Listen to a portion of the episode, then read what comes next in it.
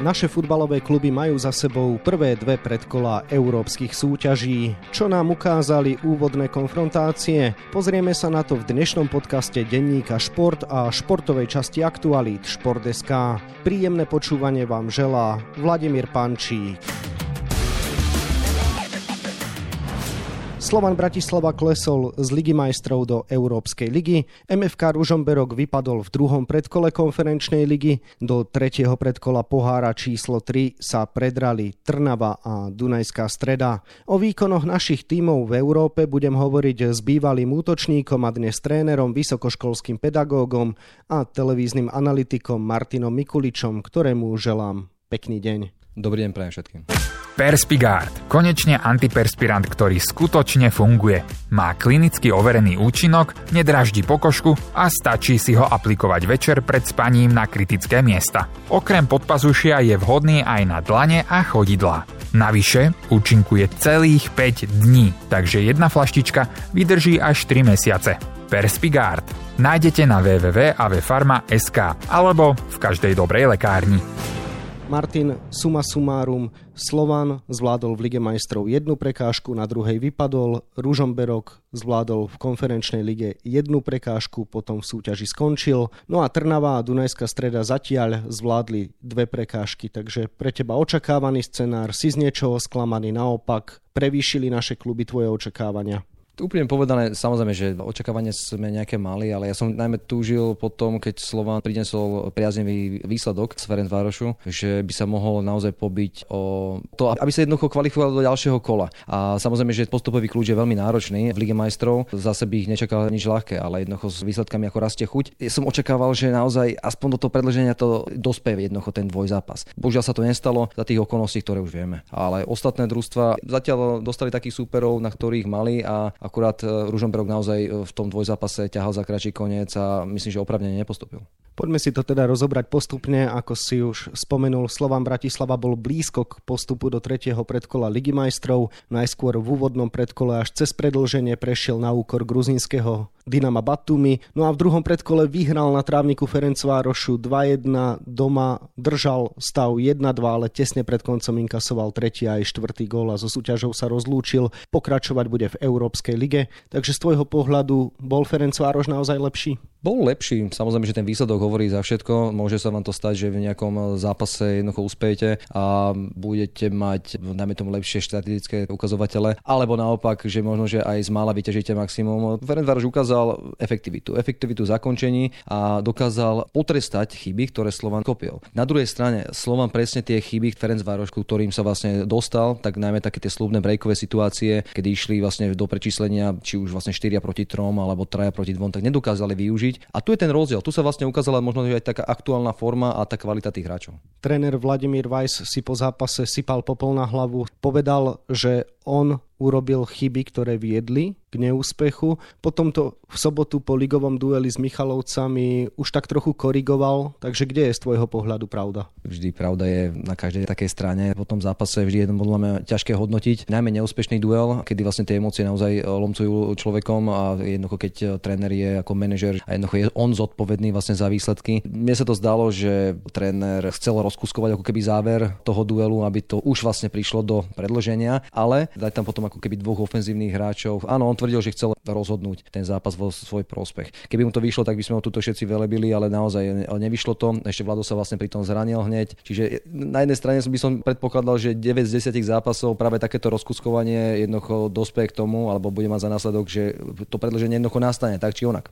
Jednoducho nenastalo. Slovan opäť prepadol vlastne vzadu, kde má dlhšie problémy práve po takých breakových situáciách. Ferencváros využil zase maximum z toho mála, čo mal a nechcem byť zase prehnane kritický, ale podľa mňa opäť aj brankár Chovan jednoducho nemá najmä pri tom treťom góle čisté svedomie. Slovan Bratislava má nárok na reparát v Európskej lige. V treťom predkole ho ale čaká Olympiakos Pireus, s ktorým sa v nedávnom období stretol dvakrát a za každým vypadol. Takže čo očakávaš teraz? Bude to ešte nepríjemnejší súper ako Ferencváros? Minimálne rovnaký, tú kvalitu majú. Slovan má s nimi skúsenosti. Slovan bude musieť dokázať tú svoju kvalitu a nemôžu podávať svoje výkony len parciálne. To znamená, že musia udržať tú konštantnú svojich výkonnosť počas vlastne celej tej minutáže. Nie je to prakticky ojedinelý úkaz, že Slovan vlastne proste nedokáže uhrať 90 minút konštantne dobrým výkonom. Tým výkyvom prichádza, najmä prichádza aj v našej slovenskej lige, čiže ak chceme od nášho majstra, aby postúpil, tak musia každý den hráč siahnuť na dno svojich síl, čo je samozrejmosť, za to netreba nikoho chváliť, ale jednoducho tú kvalitu treba dosahovať vlastne počas celej tej minutáže, ktorú tie zápasy priprave, či už aj s nastaveným časom.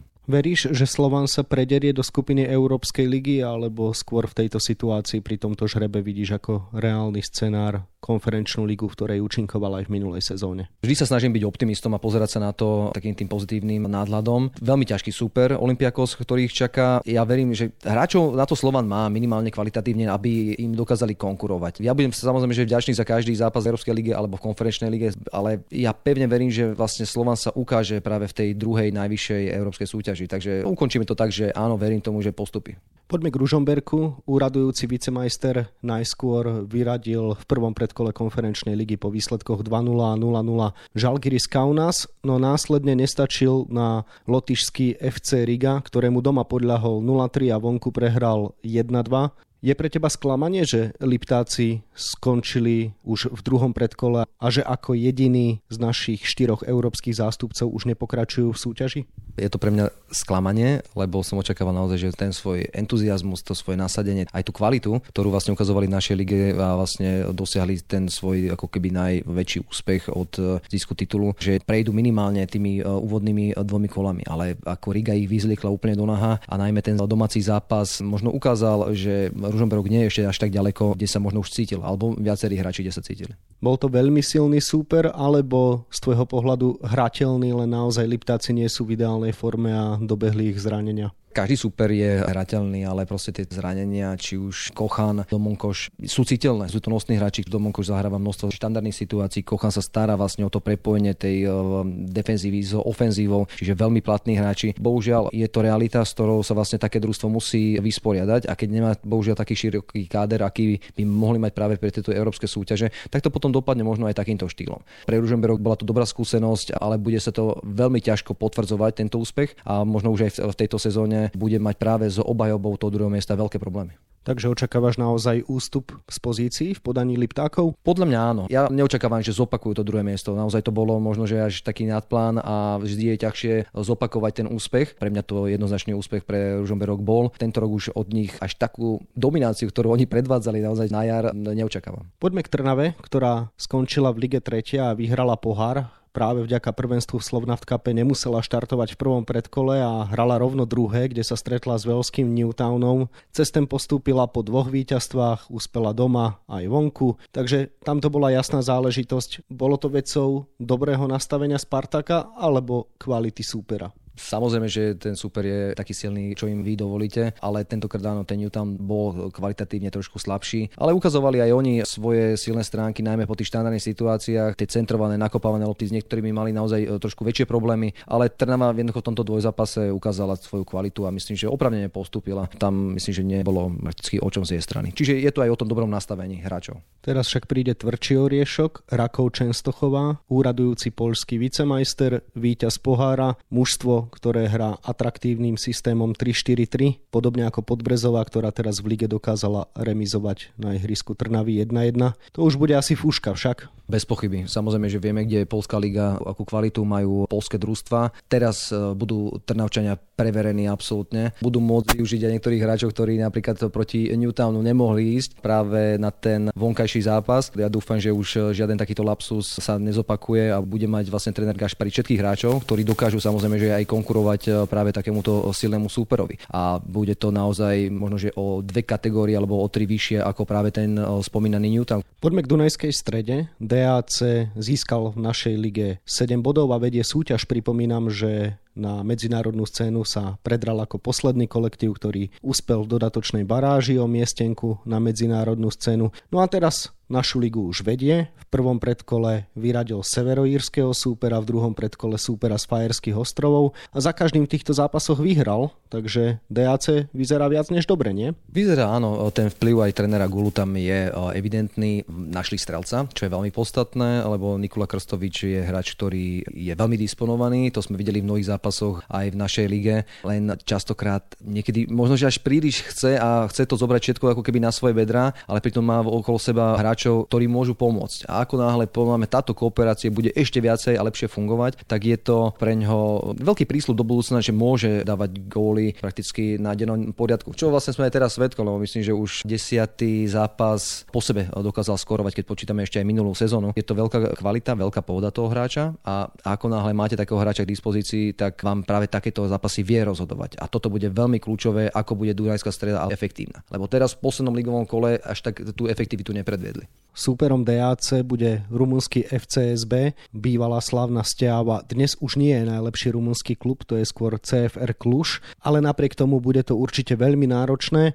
Ako vidíš dnes šance Dunajsko-Stredčanov? 50-50. Ja by som prial opäť ďalšiemu slovenskému zástupcovi, aby sa dostal do ďalšej fázy tejto súťaže. Mne sa páči, že oni sú takisto nastavení v Dunajskej Strede, že idú vlastne skromne postupne. Myslím, že práve v osobe trénera Gulu majú tam človeka, ktorý vie, kedy pritlačiť na tých hráčov, kedy kroti tie emócie a zase nechce sa stavať do roli nejakého veľkého favorita. Jednoducho Steaua Bukurešť meno hovorí iba o tom, že treba si dávať veľký pozor. Tieto rumunské družstvá boli vždy zaujímavé, respektíve majú v sebe vnútri persóny, ktoré dokážu rozhodovať zápasy a práve pre takéto zápasy sa oni častokrát narodili alebo respektíve hrajú tú súťaž, takže oni sa dokážu vybičovať naozaj k enormným výkonom. DAC si bude musieť dávať veľký pozor. V Dunajskej Strede sa po 16 mesiacoch problémov s kolenom uzdravil Žolt Kalmár, už dal v lige aj prvý gól. Myslíš si, že toto môže byť taký naozaj veľmi pozitívny impuls pre celé mužstvo? Áno, lebo sme videli, že Kalmár častokrát, keď iba bol prítomný na štadión, tak aj ho vnímajú a podľa mňa je aj takým lídrom a vedúcou osobnosťou aj v kabíne. Čiže je to podstatné, keď ho máte naspäť v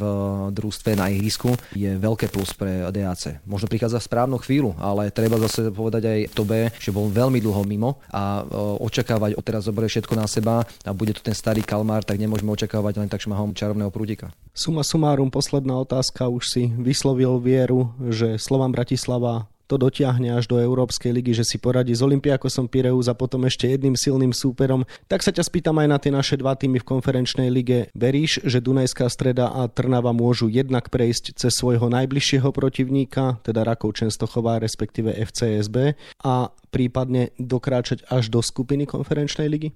Ja tomu verím, ako tie družstva majú svoju kvalitu. Myslím, že skôr to má lepšie vylecovanie práve DAC. Skôr teraz zo mňa hovorí také srdce fanúšika, že by som chcel vidieť, aby naše slovenské družstva boli v finálovej fáze hoci ktorej z tých európskych súťaží. Takže ja tomu verím a držím im v tom palce. Tiež by si mal pravdu, toľko bývalý útočník, dnes tréner, vysokoškolský pedagóg a televízny analytik Martin Mikulíč, ktorému ďakujem za rozhovor a želám ešte pekný deň. Ďakujem za pozvanie, pekný deň všetkým prajem. Výkony našich futbalových tímov v pohárovej Európe budeme ďalej mapovať na webe Športdeska a takisto v denníku Šport. V jeho dnešnom vydaní nájdete aj tieto témy. Hokejová reprezentácia do 20 rokov odcestuje dnes do kanadského Edmontonu na majstrovstvá sveta. Síce bez najväčších mien ako Slavkovský, Nemec a Mešár, ale s dostatočne silným kádrom a odhodlaním zabojovať o čo najlepší výsledok. O naše najlepšie výsledky na majstrovstvách sveta vo vodnom slalome v Augsburgu sa postarali Alexander Slavkovský a Jakub Grigar. Oboch trénuje Stanislav Gajdoš. Ako bol on spokojný s výkonmi svojich zverencov v Nemecku? Presne pred 70 rokmi v Helsinkách vybojoval Jan Zachara zlatú olympijskú medailu. Legendárny slovenský boxer si spomína nielen na finálový zápas, ale tiež na celú úspešnú kariéru a ako 93-ročný stále 3-krát týždenne trénuje v telocvični. No a na 24 stranách je toho samozrejme oveľa viac. Scenár dnešného podcastu sme naplnili a zostáva nám sa už iba rozlúčiť. Ešte pekný deň vám od mikrofónu želá Vladimír Pančík.